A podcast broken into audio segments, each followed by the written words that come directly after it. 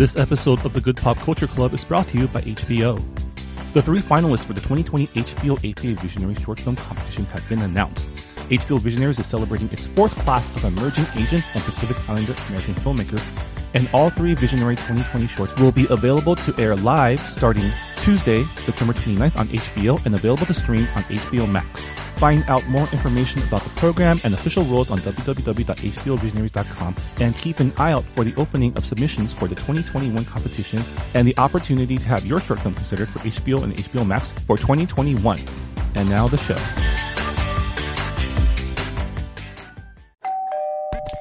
You're listening to Whoa! Potluck. Potluck.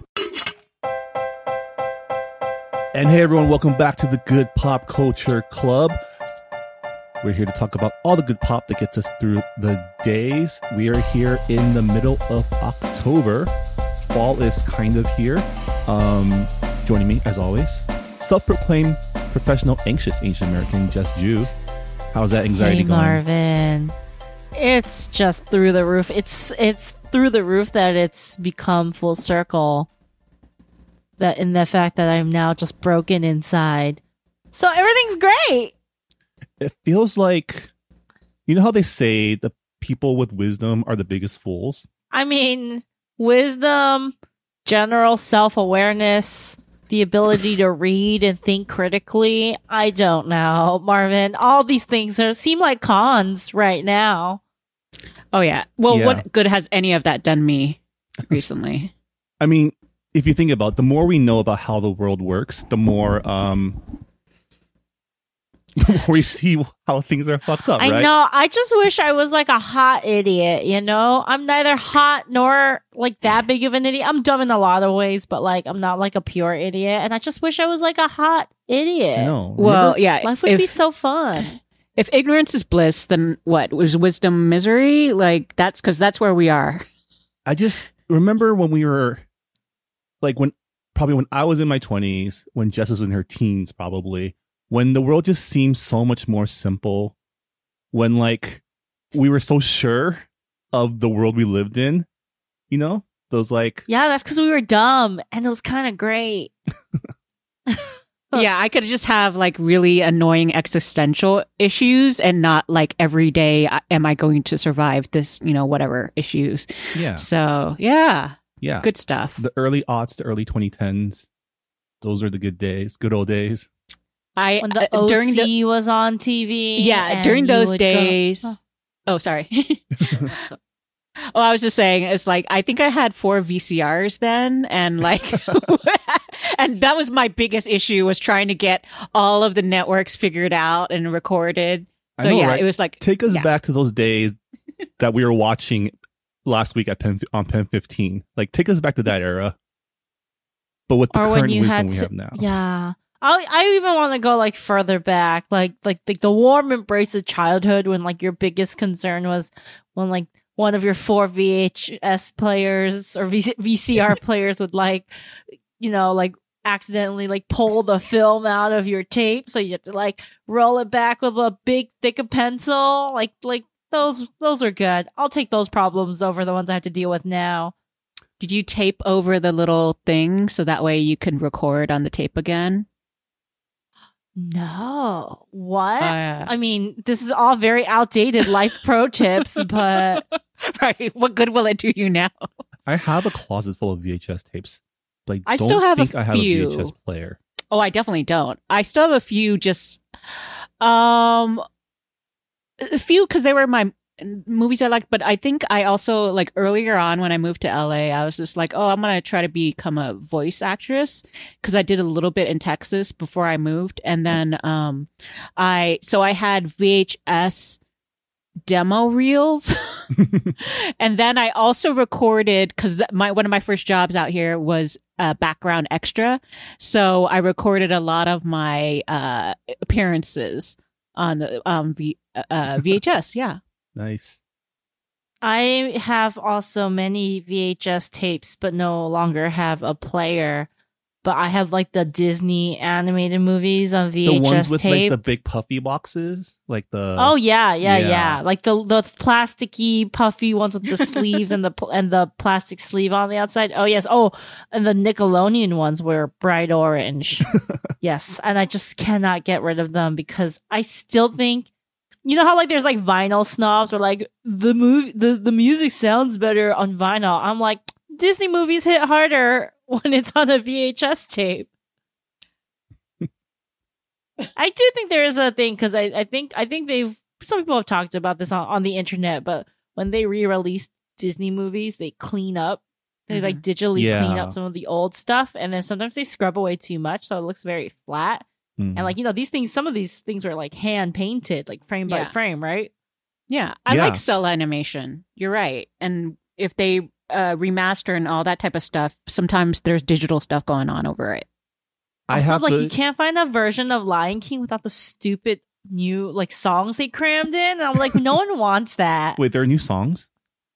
There's like they, know there was a cut song called like Morning Report that they reinserted into a release of Lion King they did in like the early 2000s and like on DVD. So I bought that DVD because my mother, who I still have not forgiven this, forgiven her for this, like did that thing where like a friend and her stupid kid is like over at your house for some reason and you don't know this person that well and then like the little bratty kid's like I want that and your mom just like gives you their sh- like gives them your shit. She gave away my Lion King tape Oh, because this little bratty ass I don't even know his name. I'm still pissed at him. This little, little bratty ass boy took my Lion King tape and I was like, "What?" Uh, so, I'm just I'm not over it. That's terrible. I gotta say, I've been that bratty ass boy who has borrowed something and never returned it decades later. So No, no, she, he didn't even borrow it. He's just like, I want that. My mom Oh. gave it to him. yeah, yeah. I was Uh, like- yeah. why? Why do parents do that? I've had that happen before too, where some It's kid Because like they're the comes over. Asian desperate for face adult hospitality thing. Uh, no, no, my no. mom doesn't like anyone. Yeah, yeah. No, why do your parents let kids take stuff from you? That's what I want. oh, because you know our parents don't value our feelings. okay. Yes, See, thank you. That's Obviously. the key. That's the major key. They already feed us and house us. What more do we want? Emotions are secondary to success. What I want is for you not to give away my Lion King VHS. that does remind me. Um, I do have the the trilogy, um, the Star Wars trilogy VHS tapes pre, um, the pre special edition, like add Before like Lucas got up in there and like made all these weird It's one of my most treasured possessions. Whoa. Yeah, keep those. Keep That's like. Die Hard. Also joining us, Han Wen, culture Hello. editor extraordinaire. How's that culture editing going? you know, I am still very pro culture, but at the same time, so much else is going on that sometimes it's hard to push through and be like, no, no, please watch this thing, listen to this thing, or whatever it is that, you know. That that's why this podcast is good because sometimes I don't need to like fit other people's like expectations. Yeah, I feel like times like these, especially you know every four years at this time, American culture gets a little oppressive for me.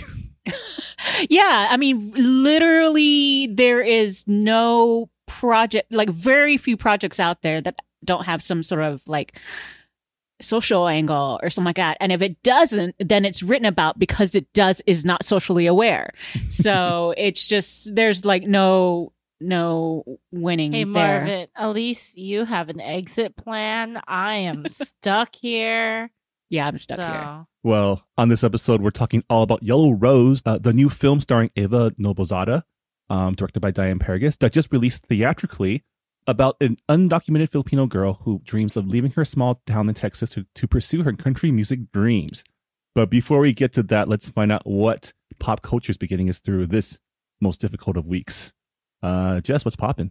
Uh, so, for those of you who don't know, I am currently in Florida, in Palm Beach County, which sits at the foot of Mar-Lago and you know Palm Beach. The I think some people call it the wealthiest zip code in America, but like it's Trump country. Um, so I I'm visiting I'm visiting my boyfriend who who lives and works here, not by choice. Well, I'm visiting him by choice. He has not held me hostage, but he does not work and live here by choice. He's he's doing his residency program. He ended up here. Um, so you know, had some time, came to spend it over him with him while working from home. And I'm a big proponent of uh like reading in your environment. Like people like eat locally, you know, drink craft beer that's locally made. I love to read local. So a few weeks ago, NPR uh, Fresh Air did a interview with Carl Hiaasen.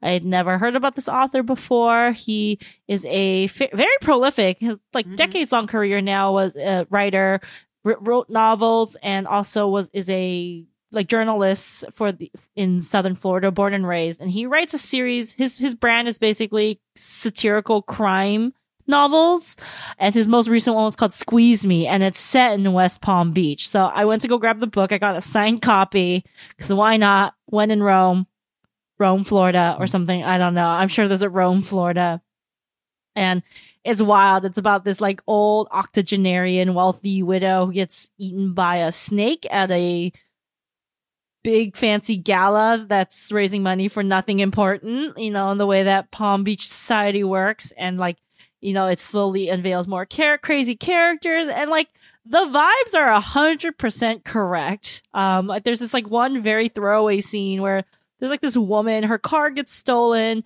because she parked her truck at the back of a strip mall liposuctionist and then her knees got inflamed because obviously he's not a real doctor. And then uh, she's getting like DM'd by all these personal injury lawyers. I'm like, yes, this sounds like Southern Florida. uh, it's very entertaining. It's a light read. It's a quick read. They're crime novels and not necessarily mystery novels. I, I thought I initially thought it was a mystery novel, but it, it's it's it's uh it's a very fun read. But I do I do think I do wonder if you have not personally experienced time in southern Florida or this part of Florida if it if it makes as much sense or if it hits as hard. But having been in it for already too long, um, I, I I totally feel it, and I'm just like I appreciate this. Um, so and I've picked up a few of his other books. I picked up Tourist Season. He's also his probably most, his most famous work is Striptease, which was made into a movie with Demi Moore in the 80s. So yeah, I would recommend it. It's a it's a I mean, maybe you don't want to pick it up right now in the next four weeks uh, because you don't want to think about, you know, there is a there is a Trump president character in the book, not called Trump, obviously, but there's like a Trump and Melania. They live and work. The you know they spend their time here at their hotel club called like Bella Casimiro, which is obviously Mar-Lago. So you know, a lot of obvious kind of parallels and kind of poke fun at him. It's great. Yeah. So would you say it's would it count as like social satire crime? oh, or- definitely, definitely. Especially I've I've um especially this one because it really deals with like I don't know if all his books deal with this as as prominently, but this one's really talking about class because you know Palm Beach is like the wealthiest zip code. There are all these like you know incredible like old money socialite heiress uh widowed you know old money. And then like right across the island is like the working class neighborhoods.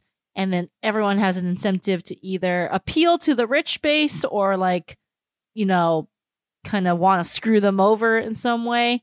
And that that's what this book is really dealing with and how uh how you know like it, the rich people are just ridiculous. Like they're throwing galas for like IBS and uh, like Mm, gout and you know very like dumb like Is there diseases swag? that are not real. TBD. yeah. Yeah, like all these all these dumb things. Just just just you know for like it's just to socialize. And then and then the the main character is actually this woman who used to be a ranger at the in the in the everglades but she was arrested and um i guess like stripped of her badge after she fed a poacher's hand to an alligator and i was like you know what we've all been there we've That's all wanted good. to feed someone's hand to an alligator That's like very So- medieval sort of justice, right? Like if you're a thief, Yeah, like he was a poacher. Yeah, and like you, good. you take it, you you know, you you you have to give it back it's it's like to the biblical. alligator. right? Right. hmm Hmm. And I keep saying when I'm here, if I I'm gonna die from getting COVID from anti-vaxxers, uh, from being too political with Trump supporters, or like an alligator's gonna come out and just grab me and eat me, and there's only one I respect. yeah, but I mean, because the that's what's alligators got good yeah. taste. I'm just saying it's like, you know, if it's it's like primordial strength and human intellect, we'll battle it out. We'll see which one wins. and if strength wins, I respect that. yeah, I mean that, that's nature. an enemy you can see eye to eye with. Yeah, and he was here first, so I'm just like, that's fine. I I know I understand. I'm on your turf, but that's what's popping with me. Han, what's popping with you? Uh, I am reading books also uh, of a different variety of primo- primordial uh, battles. Um, basically, it's a trilogy. Someone at first characterized it as, as YA, and I don't think it is. But I mean, Is it then too much sex. well, n- here's the thing. There's not actually a lot of sex in it, but there's a lot of talk about like brothels and stuff. So I'm just like, maybe it's just on that line. Um, but anyway, so yeah, but there still isn't sex. Now, that doesn't mean there isn't sex in Regency novels because there often are. Uh, so maybe this is YA and they just talk about like sex, like darkness and evil. But anyway, um, it's an Australian author. I didn't realize she was Australian. Um, and it's basically like Regency era novels. Uh, so it's like Jane Austen meets Buffy because the main character, Lady Helen, you know, when she is has her season, she is a debutante. Um, she goes on the marriage mart, see all this Regency stuff. Um, and but she also on her 18th birthday starts coming into some mysterious powers. Uh, and then so she finds out all of a sudden that she is something called a reclaimer, uh, who has extra powers and they go after people who are called deceivers who are actually creatures but they look like people and they can take people's life force and stuff like that. Anyway so it's a big old thing. There's a prophecy all that good stuff. And um because it's regency and the whole marriage thing is a big deal it, there's a lot of talk about how she's battling with like the gender expectations for her. Um, also, there's definitely a lot of class stuff that they're talking about. So it's it's the kind of like really good, like pure rage I can get reading this because it's very simple. Like like, oh my god, you're sexist. Oh my god, you're so classist. And then like you know I've flipped people off while I've been reading. It's just really good. So I've been enjoying it. Also, it's a trilogy. I know hopefully that things will end up okay. I'm on the third book. So I'm not going to spoil it yet, but yeah. So this is just the amount of uh, sort of stress and battling of good and evil I can deal with. Um, it is once removed from our reality. Uh, so yeah, good times. Yeah. That sounds fun. You had me at like Jane Austen meets Buffy. Yeah, yeah. I was very, I I was very surprised because honestly, I didn't know what to expect. I just read something like Regency, blah blah blah. We we recommend this, and I was like, okay, cool, trilogy. Bam, I got it, and then I was like, oh, okay, interesting. So is there a lot of witty you banter? have some. Uh, it's not so much witty, funny. Like it's not Jane Austen of that sort. It's Oh. um, I mean, there's some, but uh, it's more of like there. They do say a lot of things that are weighted with meaning, um, because of course there are two guys fighting over her, um, and one's a duke. Um, I don't yeah. think I've ever had two guys fighting over me. So Oh, never, no. ever. I love books that deal with that. I usually hate love triangles because I always get angry at the woman for not like for being torn, right? Not not to say that people are simple and should obviously only be, you know, attracted to the one person, but for me usually it's very clear who the horrible one is. Um even if they try to give one of them like each of them some faults, but like I know, always yeah. like the one she doesn't end up with, and I like torture myself because you know, like at a certain point, like Yeah. like what if they're fifty both good? percent in, like So, um like Hunger you watch- Games, right? Yeah. Well, no, I mean, no, I am I am no. Team Peeta. So Yeah. I mean, he's a baker. Come on. He's a baker, and he is like her and Gale are too similar. I mean, we could talk Yeah. about this, all Yeah. this, but But wait, wait I- I want to test this theory though, because he mentioned Hunger Games and you fell in line with who she ends up with ish. Um, what about Twilight? I actually like.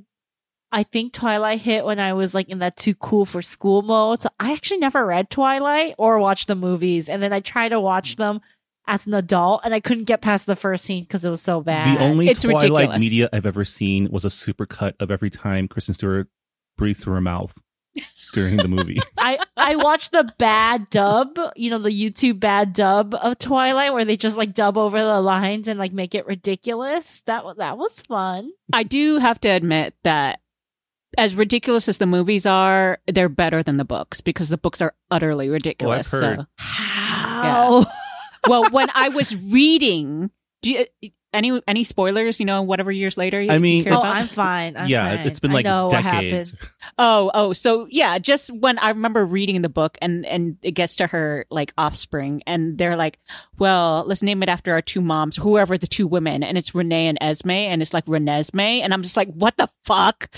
Oh yeah, that was some dumbass shit, That's and I'm the just like, ever. Anyway, so all right, so Marvin, what depressing thing is popping with you? I've actually been taking a break from depressing things. Um, What? wow, good for I've been, you. I've been I'm catching proud up of with you, buddy. Bake Off.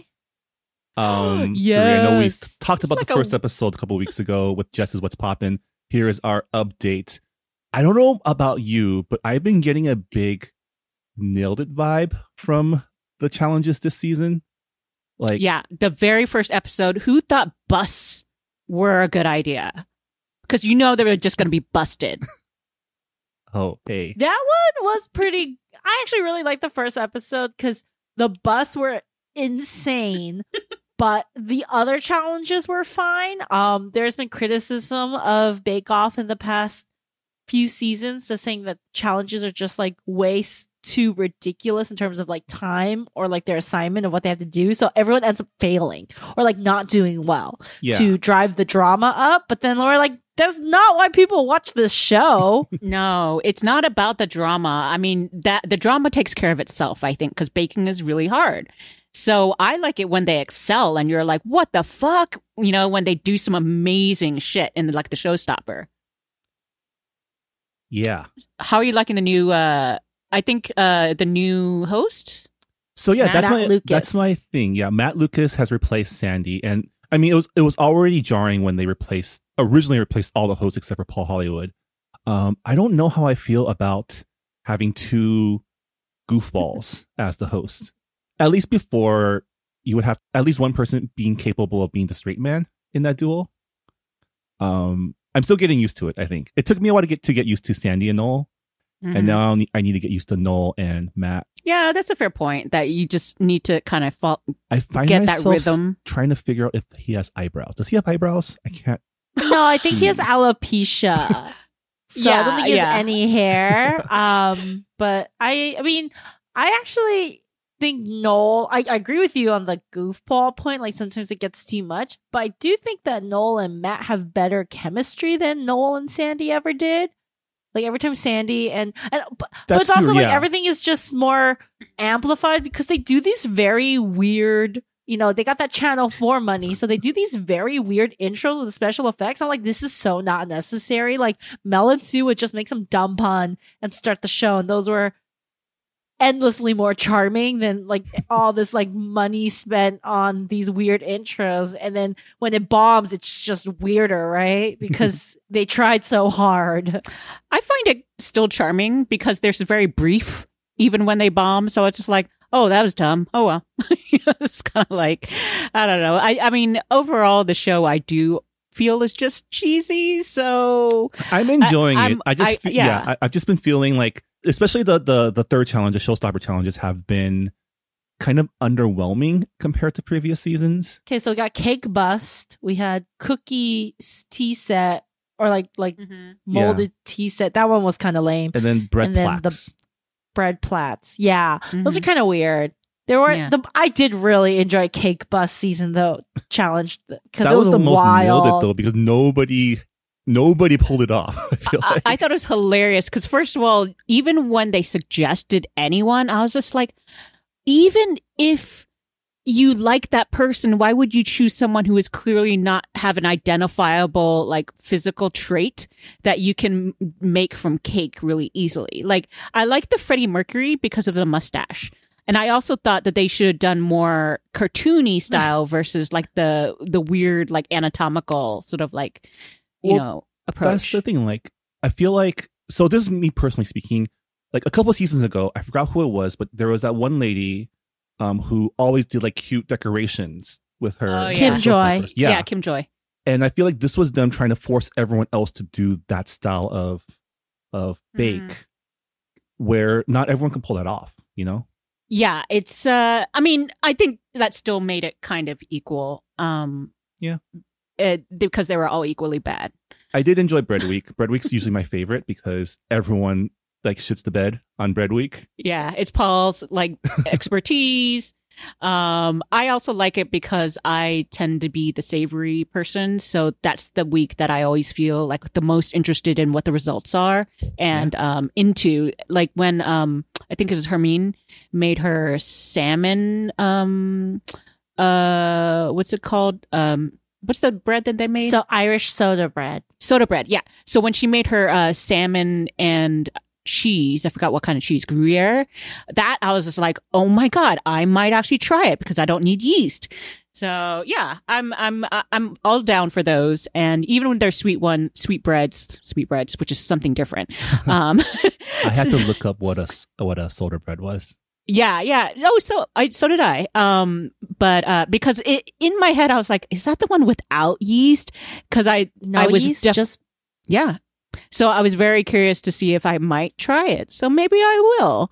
Um, I think I have almost everything on hand to make a soda bread. So Yeah, um, when it gets cold, because I'm not doing it in 100 degree weather. I'm still at Oh, a yeah. point where I don't know who everyone is. Oh yeah, you just know there's two Okay. marks. I just know like Let's who the run this bad down. let's run this down. Rowan, There's needs to go- Mark. Rowan needs to go. There's he went. you Oh, went did- last se- spoiler. oh, sorry, I didn't finish the episode, Oh. but I'm not surprised. Oh, Rowan, he was delightful, but yeah, he had to go. There was anyway, but yeah, and there's two marks. Um, there's the Yeah, young one's lady. the single dad, and Yeah. one is the one who has a dog. And you're like, you can call me Hamish, which Yeah. is my dog's name. right, right. Um, there's always needs to be a twink. Um, there's there's the the hot girl with the eyeliner, Lottie, Letty, Lottie, Lottie. Lottie. Sure. Um, there's Hermine who did the salmon bread I like. Um, there's uh Sura, she's my Yes. The sassy pharmacist who has the best faces. She's our last um, Asian hope she- on that show too. she Right? also has like the best chemistry with Noel. I think. She really reminds me of like Nadia, uh, just like in the like sassiness.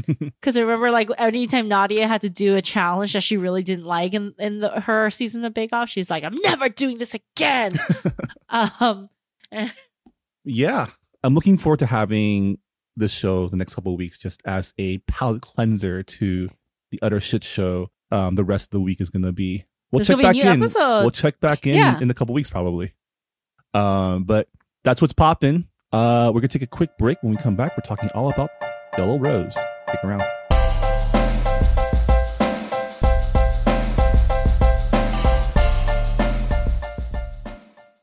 Hey Brian, did you go to Saturday school as a kid?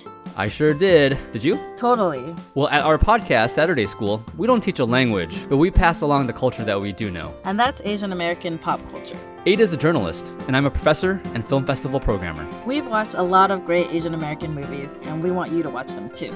Come listen to us as we look back at the pioneering films that have led us to today.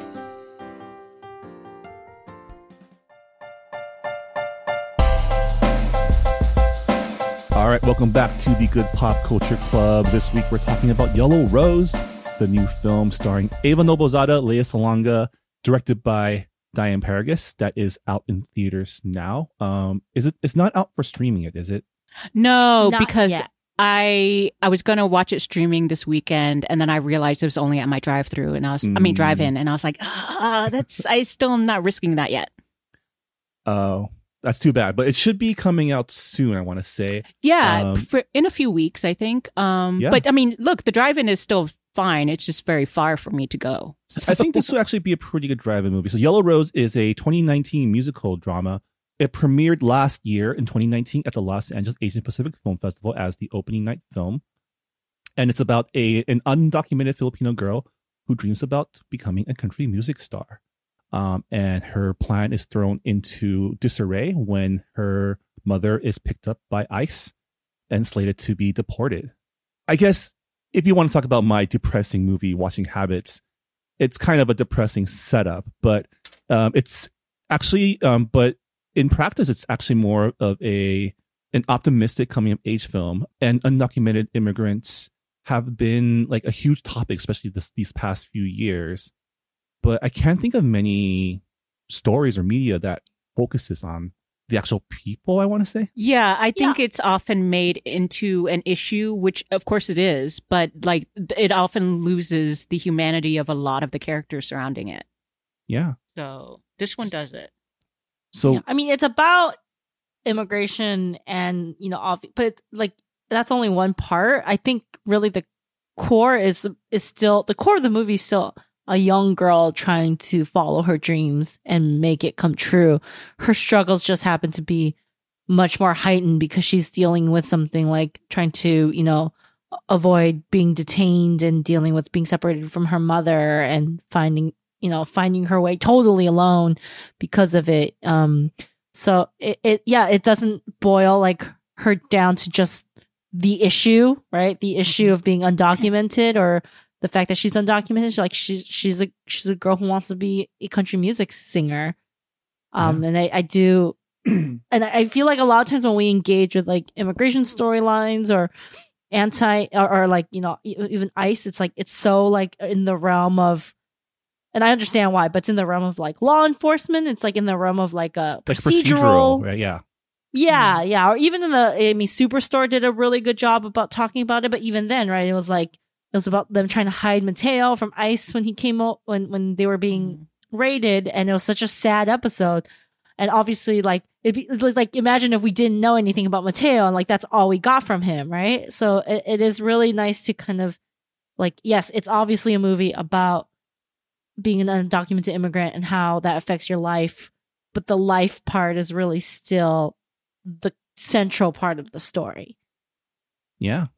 Yeah, So- and I th- oh sorry, go ahead. Oh, no, go ahead. Yeah. Oh, I was just saying that um, I, it- when you're talking about it, shows the humanity of people, like, and and in a very, I think, balanced way. Because yes, there are good people who help her, but they help her only to a certain extent of their ability. Um, and, and then she's pretty much on her own because really, you know, how many people are going to really stick their necks out for you when you're in this situation? So even the most giving and generous people can only do so much. And I think it's kind of realistic not to expect, you know, like these are not the true white saviors, you know? Yeah. like there's some of that help going on. And even her own aunt, um, there are some issues there that, uh, you know, that make it harder. And the aunt is played by Lea Salonga. Yeah. Oh Uh, yeah, I mean, I did want to like punch the husband though. Oh my God. When When he's, Wanga's husband, when he's like, oh my hey, god, just let her go. I was like, oh, but it's so true. It is like that whole dynamic is so true. I was just like, ah, man, I feel it. yeah. I mean, we're probably going to talk more about the the white savior characters uh, a little bit later in our discussion. But I guess overall, what were your impressions of this film?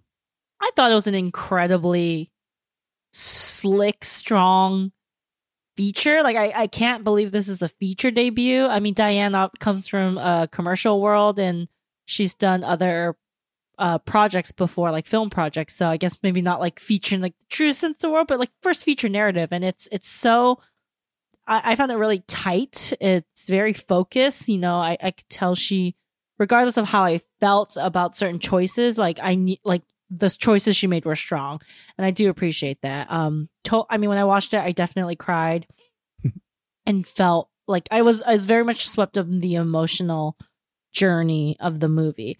Was it perfect? No. Um, but you know, most movies aren't. And I think Eva, it's a it's an amazing showcase for Eva or Ava. I think it's Ava.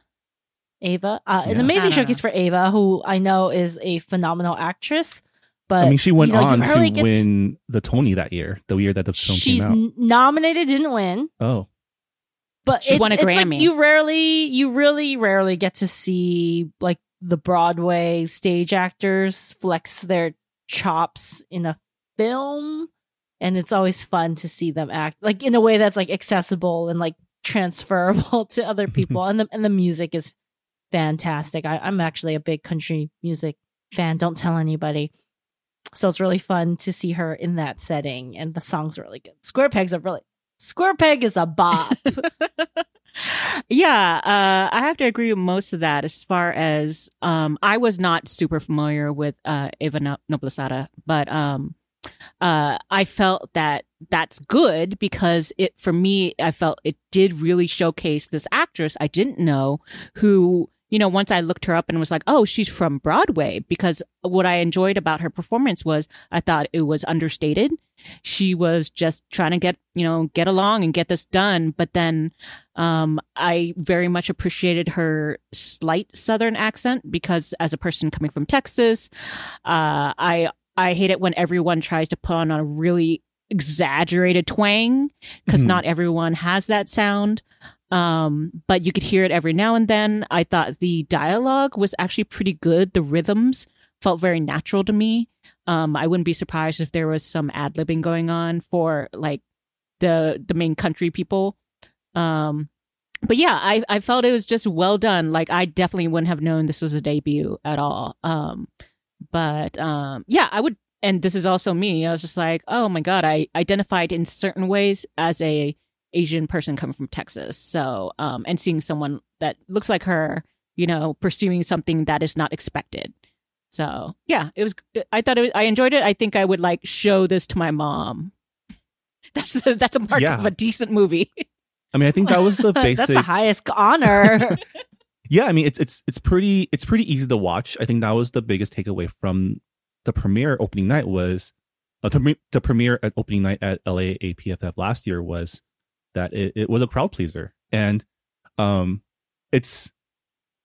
I was a little disappointed that we didn't get more Lea because um, that was how it was hyped up to me at least. like, oh, this is Ava Noblezada and Lea Salonga, two like Broadway powerhouses in a movie together, but they didn't even get to sing together. I was I was a little disappointed. Yeah, they Do you both. think? Uh, uh, oh, sorry. Go. Go ahead. I was like, they both sang to Lea's daughter in the movie, but separately. I think that's what happened. Do you think Lea Salonga goes to these like gigs and then she thinks she's just gonna act and they're like, "Oh, by the way, can you sing?" And she's like, "Uh." She's like, "Again?" So you're a waitress, and it's someone's birthday, and But like, can you just sing "Happy Birthday"? But then But take we're it gonna- like three octaves higher, Yeah, and, and we're belt, gonna- belt the end. yeah, and we need to change it because happy. Well, actually, you can't. Happy birthday is allowed to be sung now, right? Public domain. It's Yeah. public domain now. Yes. Yeah. Okay. So yes, exactly. um, but yeah, uh, overall very enjoyable. Um, and it looked good. Yeah. I mean, for me, it was. Um, I I have a couple friends who are undocumented, and I think, you know, it's when you talk about undocumented immigrants in like America, in like the American context, you think a lot of times people just think Latinos, like Mexicans, right? But the truth is, there's a lot of Asians that are also in that same boat. You know, um, I think most of the people that I know that are undocumented are actually Koreans, um, and Filipinos. What? Yeah. What? Uh, I will say, you know, this movie is also very important because it is showing an side of Asian American experience that I don't think most people think about. And I mean in a lot of ways, right? Like an undocumented angle, a like a I mean even undocumented but also like um, you know, like lower income and obviously like brown Asian, Filipino or Philippine Filipina experience really. And and and not on a coast right? Like not a west coast or east coast asian a, a- like a texan like asian story. Um so there's a lot of intersections of what makes this a very unique story that we don't see. And you know it is I, I will say can i say this on record it's been like more than past two years it's over it's been over two years so i was like i love crazy rich asians don't get me wrong but if i get one more like comment about how like I we eh, we want a crazy rich Asians. I'm like, I'm gonna punch you. I'm gonna punch Oh, you in the face because we already got that. I don't understand. Like, w- why do we want to be reductive? Right? Like, we need a plethora of stories. Yeah. So Yeah. and like it's also annoying that people like there there's not a small number of people who see crazy crazy rich asians as an aspirational story as opposed to like a satire or a parody you know Yeah, I, I mean, I could relate, despite not being undocumented or anything like that. I could relate way more to um, Rose's storyline and the whole, you know, Texas upbringing than I could to almost anything in Crazy Rich Asians, except for like, yeah. you know, I wanting Michelle Yeoh to be my mom. So. Yeah. I mean i feel like and maybe this is just my bias but all the storylines with like the non-filipino characters were kind of like we could have taken half of those out like less of them and more of rose. Yeah, like I totally understood why they had Dale Watson, which was uh Dale Watson, which was the uh grizzled country singer who she met in the bar and is actually a real life country singer named Dale Watson. Uh so he's playing himself and sort of is her mentor, I think, in a way, as far as um making you know, pushing her to be more of a songwriter to actually perform because she was never about that, you know, and uh kind of pushing her to dig into her pain and you know tell uh because i think she said at some point like when she was ready to write her song she's like i got some shit to work out and she like gets his guitar and so i'm just like okay i like that uh for the rest of them i don't know there just seemed to be a lot of extra people i mean i guess I didn't need the white boy friend love interest. I was just like, he ain't that cute. You got bigger fish to fry right now. i mean he's no uh uh what's his name something hall yoshida peyton Paxton, Paxton. Hall Yoshida. Yeah, he's no Paxton Hall Yoshida, so um yeah, I mean he was all right, but uh, he was in it I think I don't want to say just enough. It could have been a little bit less. Like I understand that he was the sort of like gateway to Austin for her, so I was kind of okay with that. But yeah, I didn't need him that much. But here's my question: If we're gonna set a movie about a Filipina girl who wants to be a country music, honk, not just country music, like honky tonk folk country, which is like the old school way, right? It's not we're not talking about like Dixie Chicks and like you know Lady like Lady A terrible name, but you know where like there's like women present or like it's a little more like pop or like a little more progressive. Like this is like old school. It's like don't you kind of have to have this backdrop of her interacting with white people, right? Like yeah Oh, totally. Yeah. And then Texas has its own sort of like tradition for country music too. That's a little bit more rebel, I think. Uh, not using it in the rebel Confederate sense, but, uh, Texas being a place that many, like, f- for a long, a lot of people still don't think is a southern state. And, uh, it was its own republic, so they de- sometimes didn't even think that they were part of the union or, or whatever. So, yeah, Yeah. I- it, it, has mean- its own flavor. texas people love themselves from texas um, Well, something I thought was funny, and I didn't realize this, you know, coming from Texas was, you know, when I was growing up, the uh, the "Don't mess with Texas" slogan. I remember finding out later as an adult that p- people from outside of Texas thought that was about attitude, and I was just like, "That's a no littering campaign." Um, so oh what? yes, it's a no littering motto. Wait, Yeah. wait, wait. So maybe later it might have morphed into something bigger, you know, but it yeah. started off as an anti-littering slogan. Oh That's yeah. amazing. Like there were so many commercials when I was a kid during cartoons and they had like I think even ZZ Top at one point did uh did a cover of a Don't Mess with Texas song for yeah, a campaign and some other stuff. And there were animated characters also with I don't know. But yeah. So that's why sometimes when I'm like I know Texas has that reputation and it's very well deserved, but also sometimes it's not really that. What? Uh, my mind is so blown right now. Oh my god. I mean, I, I came No, from did, yeah. did you guys watch? I don't know if it made it into the special, but like the Ronny Chieng special where he talks about state slogans and how they're so like Yes. they get Yeah. they get less intense as you move west. and then he's like, "What do you think the state motto of Texas is?" It's like it's like agriculture and friendship. I thought it was "Don't mess with Texas," which is Yep. apparently an anti-littering campaign.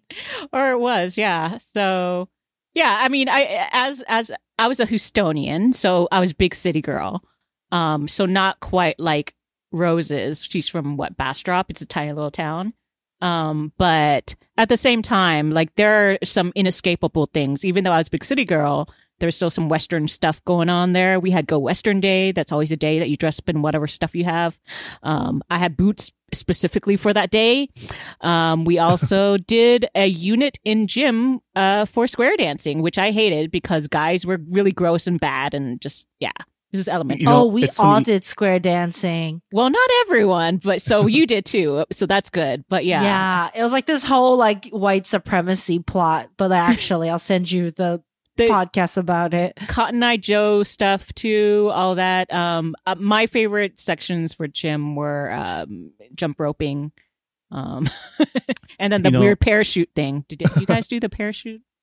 you know my uh, it's funny because my most major experiences with country music and like rodeo culture is actually not from texas but from calgary um i went for two years in a row i went to calgary stampede with some friends and got my cowboy hat on got my Is that s- is that similar to uh Dolly Parton Stampede?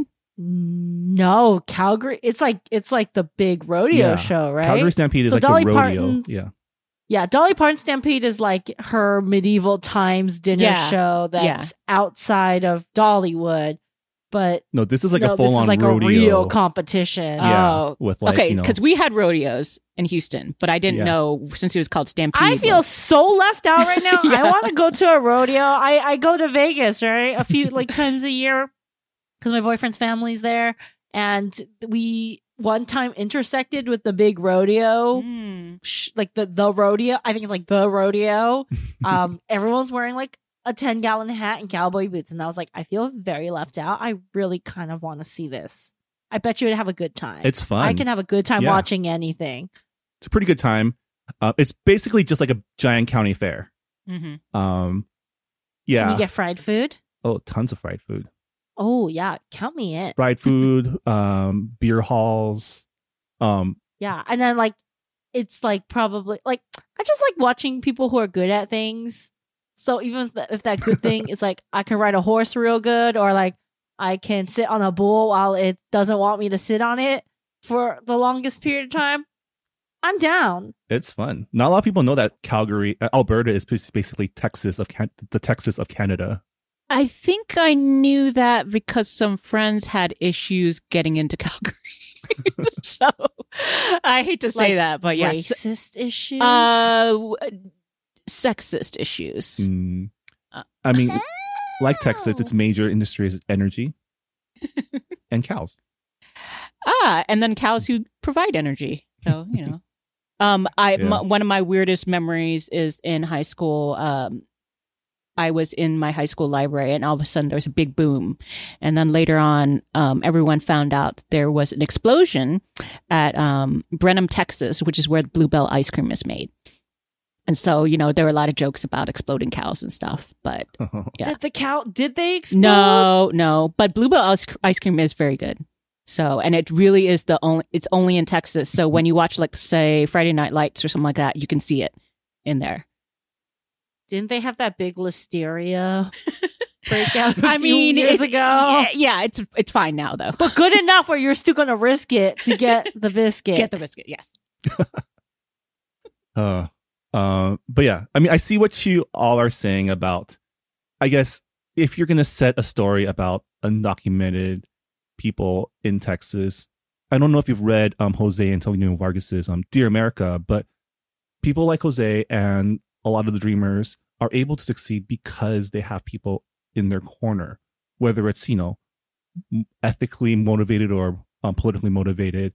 It takes a lot of allies, a lot of people to to stick their neck out and take a stand, right? And I, I think that's the value of having all the the white characters in this film because I'm glad that you know even though it was hard for for Eva's character Rose, it didn't dwell on all the terrible shit people do to undocumented immigrants. Like we didn't see a lot of abuse or bullying or things of that nature. There were still moments of stress, especially during like the depictions of ice raids, but there wasn't like her life wasn't constantly in danger, right? And that's not like, you know, the dread is always there, but it wasn't like a constant present danger to her. Yeah. They Yeah. showed the mom's dehumanization though. Um and how the rest of the other detainees were treated. But yeah, it wasn't a torture depiction. And I, I think that was actually to the film's benefit to show just enough of the, you know, the negative re- realities of what the, they face. And especially that's why I thought the end was really effective. And I did cry at the end when Rose got to sing her big song and, you know, her aunt was recording it so she could show it to the mom over in the Philippines. Um, because it's like, they're not completely happy and there's still no guarantee. We don't know what's going to be happening to Rose later on. Um, this could be the thing that gets enough attention that they're like, Hey, are you documented? But uh, at the same time, it's still like a personal triumph for her. So it was bittersweet and I like that. Yeah. And I, Okay, first things first, let me say Buckeyes, abolish ice. Like, we didn't need it before, don't need it now.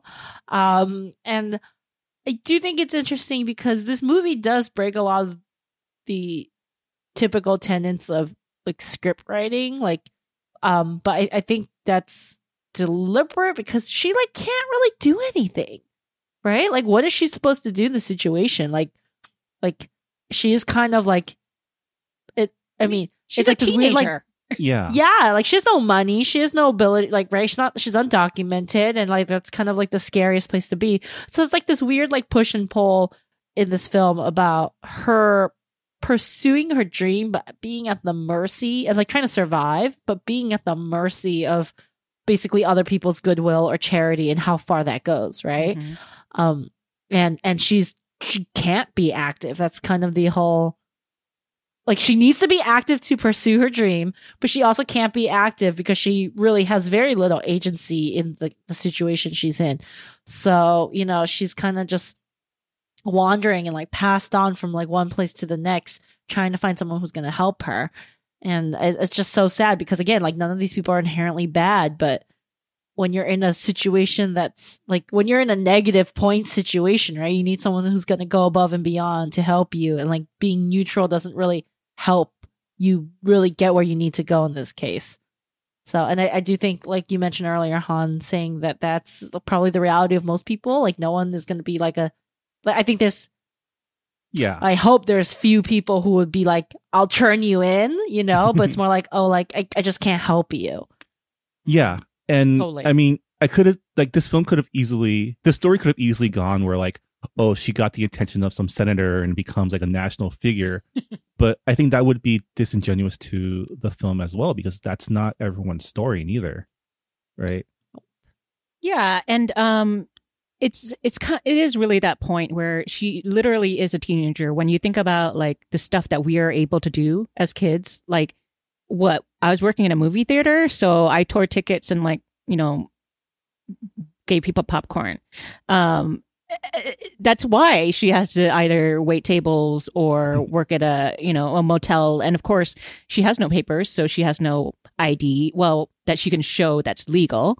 Um maybe she's still using the the id her the white boy gave her i don't know But um, it also reminded me of a book I read recently, which I'm going to look up just right now. Oh yeah, The Son of Good Fortune, which was you know about it's the uh it's the guy his name Excel and he found out when he was 10 that he was undocumented. And so his mom pretty much raised him to be invisible. And so there's that idea of like he can't excel, you know, can't live up to his name because he'll get attention. Um, and whereas Rose, of course, wants a level of fame because she wants to be appreciated for her artistic, you know, merit. So there's this tension of her getting to that level, which I, you know, it's like you want her to succeed, but then at what price? I don't know.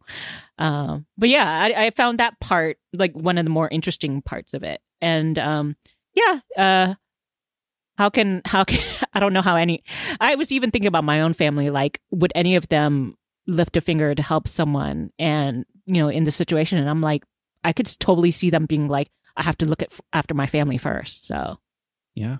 I mean, isn't that the power of film to at least invoke those thoughts? And I feel like this is a film because it's easily digestible and like a, a, a pretty easy watch, like easily watch because it's easily watchable because of the you know musical aspects of it and the um and the coming of age because of the coming of age story and the musical aspect you know it's something that you can put on for your family and just have them watch. And you know it, i don't know about its power to change people's minds but at least it'll get them thinking about oh maybe maybe illegal maybe undocumented immigrants aren't all like the criminals that people think they are because I, I do have family members and like people that I've talked to who think that way about undocumented people. Oh, for sure. Plenty of family members who are just like, well, they shouldn't have come here illegally or they shouldn't have stayed if they just did the right thing, you know, all of that. I think if you or your family are the benefits of whatever situation that got let you leave a place you did not want to be to go to another place to pursue a better life, you can't say shit. Regardless of what, you know, like or like, you know, it's all just dumb pure luck. Like I don't I don't know if you guys want to share your like immigration story, like or how your family got here, but like my grandpa just worked for my great grandpa literally just worked for the right white guy in Hong Kong and was like his chef and the guy's like come back with me i like the food like that's literally how my family got here and i'm like Where is okay, it's that like movie? did- oh my family's immigration story is weird that white guy was actually mervyn leroy the producer What? of the wizard of oz oh my God. Cause I was So like, I my know that great name. grandpa. yeah, my great grandpa was his chef in Hong Kong, and he actually fled to Hong Kong from mainland China because he was like working in like the like you know the the em- like the basically the like the European districts. He basically knew too many white people, and he was like worried or like couldn't get a job or like was worried that they were gonna like come after him. So he went to Hong Kong, and I was just like, this is all just freaking dumb luck. Like we did nothing noble. We did nothing like worthy of like being granted any special privilege. Yeah, I mean, I do think that I had f- like one of my cousins who was complaining about illegal immigrants. I was just like, after a while, I asked my mom, like, wasn't her father here at, for a while at least illegally? And she's like, yeah, but you know, we finally got him, you know. But I was like, yeah, I, I, that's what I thought. But like, is the irony there? There- there's, there's a lot of compartmentalization with this one cousin. We've talked about a few things where we've had to stop talking about it like right away because I was just like, like my eyes are getting bigger. I'm like, you what? Get I this does not compute. You know? It's always Because- disheartening when you find out that close members of family have such distressing views about certain things.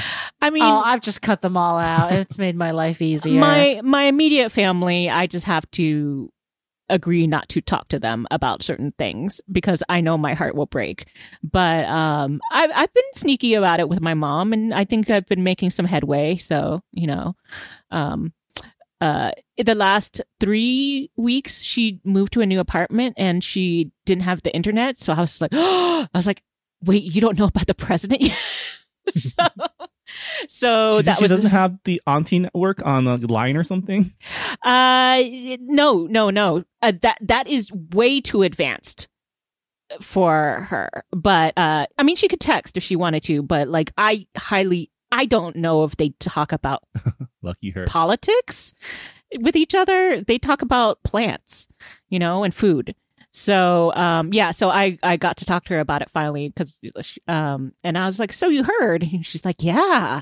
And so I was just like steering her. Um, and she was like, I wanted to be a poll worker because her friend signed up. She's like, but then Mm. your brother won't let me. And I was like, yeah, maybe don't be around all those people. Um, but I was like, any other year, maybe, but this year, mid, uh, nah. Yeah.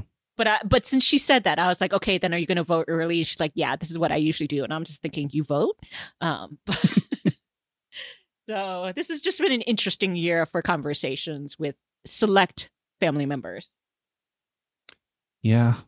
Well, hopefully, hopefully, films like Yellow Rose will make it easier to have those conversations, or at least start those conversations. Um, any final thoughts about Yellow Rose?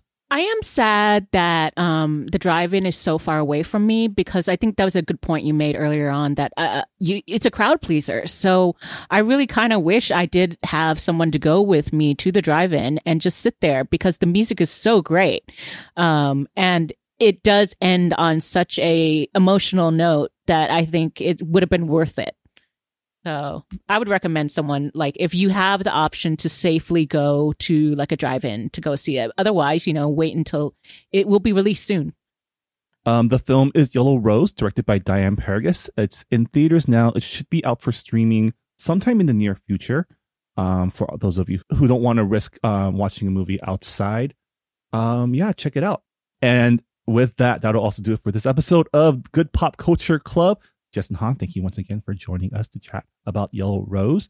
If people want to find out, if people want to follow you all on social media, where can they go? You can find me at Just You Tweets. And y'all, you can find me at Anonymous. You can find me at Marvin Yueh. You can find this show at Good Pop Club and subscribe to us at, by going to goodpop.club. Uh, the Good Pop Culture Club is a proud member of the Potluck Podcast Collective, a collective of Asian hosted podcast. Find out more about our shows by going to the website podcastpotluck.com. And yeah, thanks for listening. We'll see y'all next time. Bye, everyone. Bye. Bye.